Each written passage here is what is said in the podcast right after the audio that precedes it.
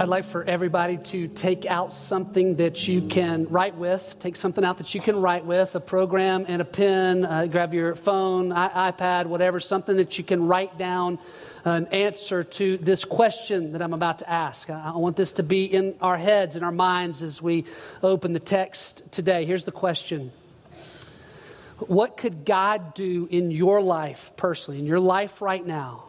That could give you greater sense of certainty that God is real, that the gospel is true, and that your eternity is secure.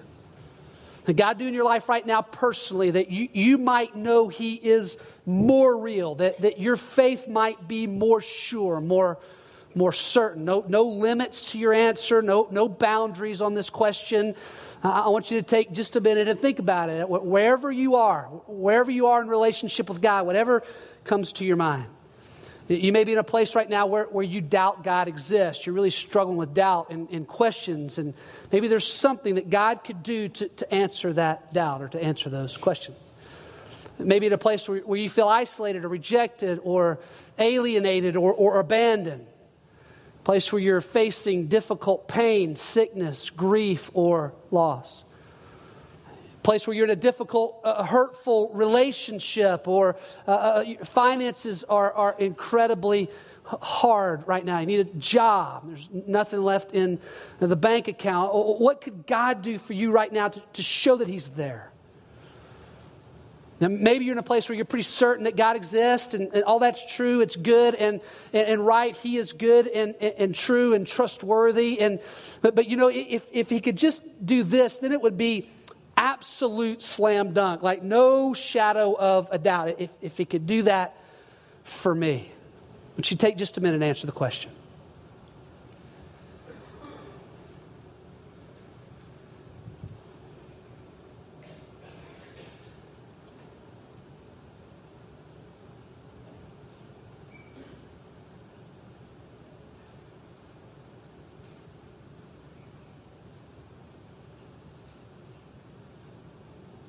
Okay, got it? Over the last year, my daughter Emma and I have had some great conversations about this about uh, life and death, about eternity, uh, about doubts and, and, questions. And not long ago, we, we sat down and, and we answered this same question, this, this same question that I just asked, asked you. And interestingly, a 10 year old girl and a 38 year old almost man, uh, these, we, we answered the question the, the exact same way. We said this if we could see Jesus with our own eyes. If he'd show up on earth, if we could see him, if we could talk to him, if we could ask him questions, you know, dinner on the patio over at Chuy's with Jesus, if we could do that, then our faith would be more sure, be more certain. Maybe you answered it similarly. Maybe you said something very tangible in, in, your life right now. Whatever it is, I want you to take it. I want you to keep it in front of you, keep it in your mind. We're going to come back to it at the end of the message. So let's take out our Bibles and turn to Luke chapter 16. Luke 16, verses 19 through 31. Lloyd mentioned last week that the story we pick up today, it illustrates a principle, and it's this it's that wealth does not equal righteousness. And the Pharisees, what do they believe? They believe that outward appearance, external action, prosperity, that demonstrates righteousness. Jesus says, no, wealth does not equal righteousness. And I'm going to illustrate it with a story, with a parable. You might remember Lloyd overviewed the parable that we'll look at today. There, there, there's a poor man who dies and goes to heaven, rich man who dies and goes to hell. And in the parable, we'll see that this rich man makes the same gargantuan mistake that the Pharisees made, and that is that he misunderstood the purpose of the law and the prophets. He misunderstood what we now know as the Old Testament.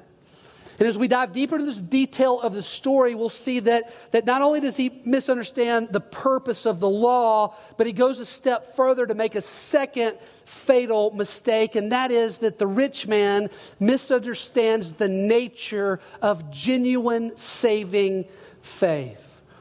And Jesus illustrates it for the Pharisees and for us because there is nothing more important than getting these two things right.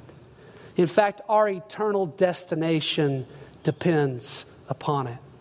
It really is a little bit of a strange text. It could, it, it could freak you out. It, it's it's kind of like what, uh, what God does in Job, where, where, where, where he pulls back the curtain and we see the inner workings of angels and demons.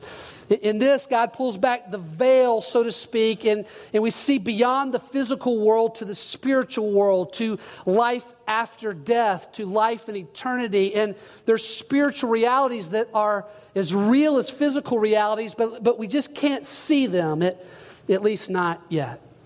In verses 19 through 22, the first section, they, they happen in the physical realm. On planet Earth, two men live and die.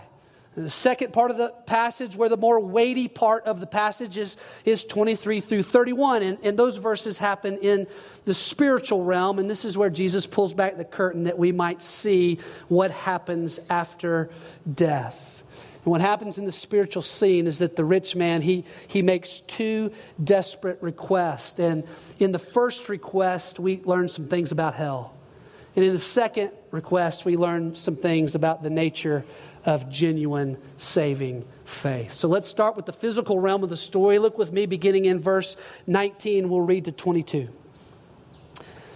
Now there was a rich man, and he habitually dressed in purple and fine linen, joyously living in splendor every day. And a poor man named Lazarus was laid at his gate, covered with sores, and longing to be fed with the crumbs which were falling from the rich man's table. Besides, even the dogs were coming and licking his sores. Now, the poor man died and was carried away by the angels to Abraham's bosom, and the rich man also died and was buried. That, that reference there to, to Abraham's bosom is, is proverbial. It, it's the sense that, that this man died and, and sat, he reclined at the table with Abraham. It's a similar phrase when, when John's with Jesus at the Last Supper, he reclined at the table with Jesus. So we can imagine this banquet, this celebration, this feast that Abraham and Lazarus are having together in heaven. Here's the picture of the story two men, they live on earth who have absolutely nothing in common. Uh, one is rich, extravagantly rich. If you were affluent, if you were of the elite class in first century uh, Judaism, you wore all white. That's, that's what you wore. That demonstrated your eliteness. This man wore all purple, whole different stratosphere. Purple, most expensive dye. Purple, the most lavish luxury. And under his purple robe, he wore white linen undergarments. We know those are from Egypt. These are the finest Egyptian threads, I'm, I'm sure designed by Calvin Klein. He's, he's got them on. He, he's working it. He, this guy is fashionista to the nth degree.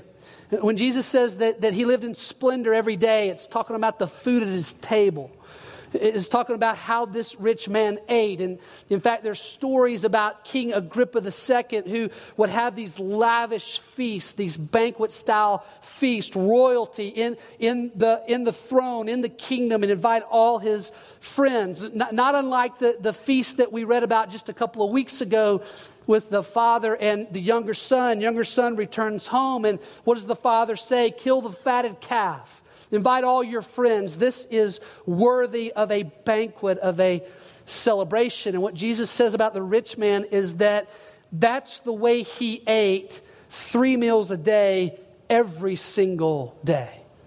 Extravagant luxury. We, we can picture this if we're just going to say it in short. The, the rich man is a self indulgent lover of money, just like the Pharisees.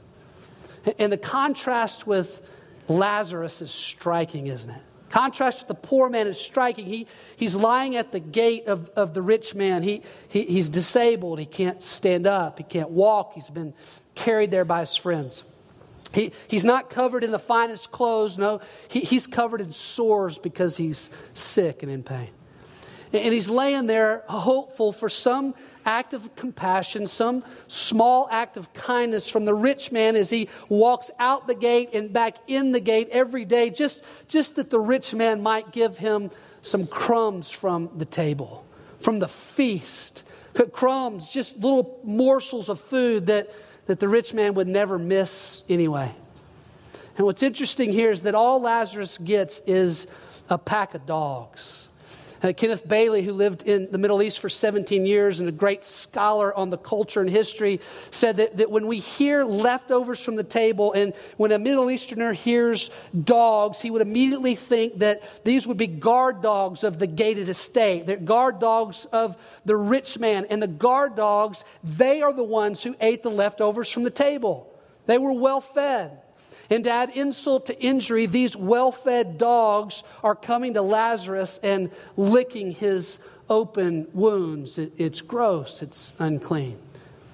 And the Pharisees listening to Jesus in the story, they, they, they, would have looked, they would have looked at the story, they would have said, Lazarus, clearly unclean, clearly suffering from divine punishment, and clearly headed toward hell. And look at the rich man and they'd say, outward appearance, external, self righteousness. Clearly, this man's wealth demonstrates his righteousness and he is headed for heaven. But, but Jesus turns the tables, doesn't he? The exact opposite happens. Poor man dies, goes to heaven. Rich man dies, he goes to hell. And this is where we shift from the physical realm to, to, men lived and died to the spiritual realm of the story. The rich man makes two desperate requests, and we see him beginning in verse 23, and I'll read to 31. Look there with me. In Hades, rich man lifted up his eyes, being in torment, and saw Abraham far away and Lazarus in his bosom. He cried out and said, Father Abraham, have mercy on me and send Lazarus so that he may dip the tip of his finger in water and cool off my tongue, for I'm in agony in this flame. Abraham said, Child, remember that during your life you received your good things, and likewise Lazarus bad things. But now here he is being comforted here, and you are in agony. Besides all this, between us and you, there's a great chasm fixed, so that those who wish to come over from here to you will not be able, and that none may cross over from there to us. And he said, Rich man, then I beg you, Father Abraham, that you would send him to my father's house, for I have five brothers, in order that he may warn them, so that they will not also come to this place of torment. But Abraham said, They have Moses and the prophets. Let them hear them. But he said, Rich man, no, Father Abraham. But if someone goes to them from the dead, then they will repent. Abraham said to him, If they do not listen to Moses and the prophets, they will not be persuaded, even if someone rises from the dead. I want to start here before we look at the first re- request. It's it's something that's so obvious in the text, but I think we can tend to skim over. It's simply this death is not the end. You see that? Death is not the end. Death is inevitable. It comes for all, but it does not mean that we cease to exist. It's not the termination of life. In fact, it is the, the starting point, it's the point at which our eternal state begins. Our physical life, uh, however many years God gives us on this planet Earth does not compare to spiritual eternity. It doesn't compare to our state forever that everyone in this room and everyone who has walked the earth will experience. Point is simply this this, this life is not all there is. And, and to think otherwise is tragic, it's fatal. So, beginning with death as a starting point, we look at this spiritual scene and we see the rich man's first request. He says, Father Abraham, send, send Lazarus that he might just dip his finger in water, just a taste of water to soothe my burning tongue. It's hot. I'm experiencing something. Would you send him and give me relief? Have mercy upon me in my position. Would you do that? The first question we have to answer is, is why Father Abraham? And the answer to that question is found in Genesis 12. God makes a covenant with Abraham that, that he will make him a great nation, that his descendants will be more than the stars in the sky, more than the sand on the shores of the seas. He, he will be the father of God's chosen people, Israel. And, and so this guy says, Father Abraham, literally translated, my father Abraham, because he is Jewish. But that's a problem. You, you see, the rich man believed that because He was a physical descendant of Abraham because he was of the right race, because he was of the right ethnicity, then he would have a spiritual relationship with Abraham for eternity. But that's not the case. Romans 4 says that Abraham is, is the father of all who believe. Yes, he's the father of the nation, but he's not just the father of the nation. In eternity, Father Abraham is the father of spiritual believers. Rich man is not a spiritual believer. That's why he doesn't spend eternity with him. And then we learn some things, certainly about, about the man. We, we learned some things, certainly about what he believed, but, but we learned now some, some things about hell, don't we? And the first is this it's just simple hell is a very real place. Don't know any other way to say it than, than real people go to a real hell. Uh, not imaginary, not metaphorical, it's not allegorical. This very real place is a place of physical torment and emotional anguish. You can hear it in the language of the rich man. I'm in torment. I'm experiencing torment in the separation. You are far away. The, the flame puts me in agony. My tongue is hot. You can hear the emotional anguish in the separation. You can hear the, the physical pain in his experience. Hell is a very real place of emotional anguish and physical pain. In Luke 13, uh, Luke writes that in hell people experience weeping and the gnashing of teeth. Deep, deep emotional pain and the weeping. Certainly, physical pain is demonstrated in the gnashing of teeth. And, and then we learn this we, we, we learn that not only is hell a real place, but, but hell has no exit. It's permanent, it's fixed, it's irre- irreversible. Abraham describes this chasm between that is uncrossable. He can't get from hell to heaven, can't get from heaven to, to hell. There's no exit. And then finally, we learn that hell is the result of choices we make today. It's the result of decisions in this life. The, the rich man knows who Abraham is. Been to the synagogue. He's, he's listened to God's covenant with Abraham. He, he's heard the, the story read, the truth of God's word read and taught. The, the rich man knows who Lazarus is. Knows he's the guy that was laying at his gate. He, he recognizes him in eternity. And what we come to realize is that, that, that what this man did with these two men, with, with what he heard taught about Abraham and how he practically engaged with Lazarus, demonstrated a heart of unbelief. It demonstrated a heart that was actually not righteous, externally righteous, maybe, not, not internally righteous. And so we find that he believed actually that his nationality, his outward appearance, that that's what would guarantee his acceptance into heaven when it had absolutely nothing to do with it at all. His outward actions only demonstrated, only reflected his inward unbelief. And we're not immune.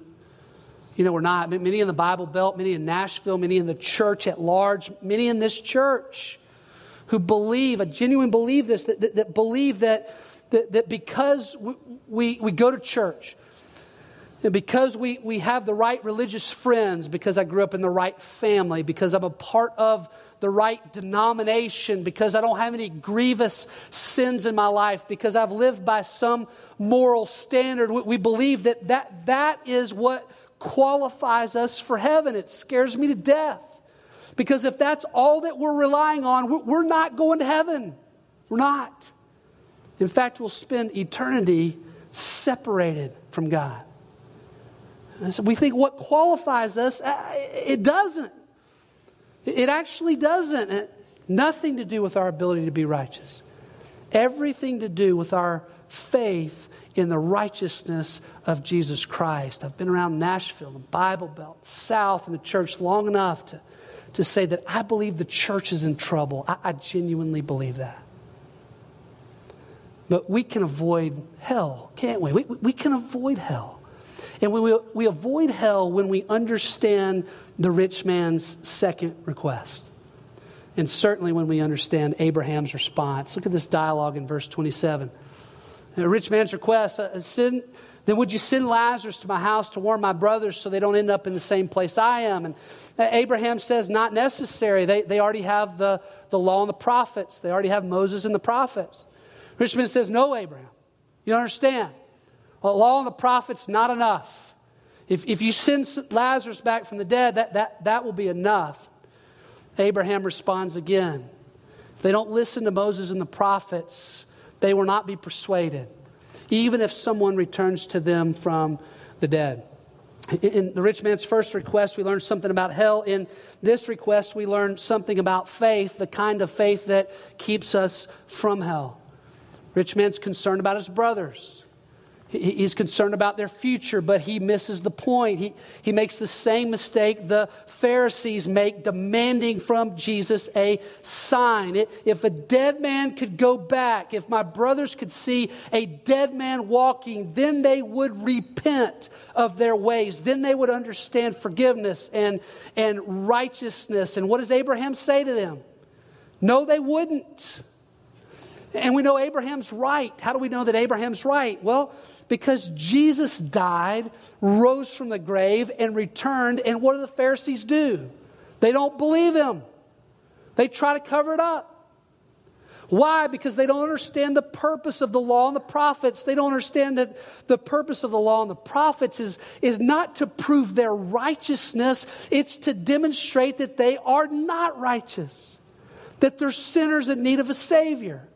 And if they don't understand that, then nothing will persuade them. And then, in fact, Jesus says, just the law and the prophets are enough. just the Old Testament is enough. Well, enough for what? Enough for genuine saving faith. Enough to prove that I'm a sinner and I'm in need of a Savior. Enough to be certain, to be sure that God is real, that the gospel is true that my eternity is secure. Go back to the question we asked at the beginning of the service. Go, go back to your answer to the question what, what could God do for you right now that would give you greater certainty? What, what would God do? What could God do right now that would make your faith more sure? What, what could God do that would be enough for you? Jesus says nothing. Nothing more than He's already done. We hold in our hands we hold in our hands more than enough for faith. In fact, Jesus says this He says, just half the book is enough. Just Genesis through Malachi. Just Moses and the prophets, but we, we have so much more than that. We have the, the testimony of John the Baptist, we have the teaching of Jesus. We have the apostles' letters. We have the, the narrative account of the resurrection of Jesus. We have more than enough to be certain, to be sure. Uh, 2 Peter chapter 1, uh, unbelievable chapter in the scripture.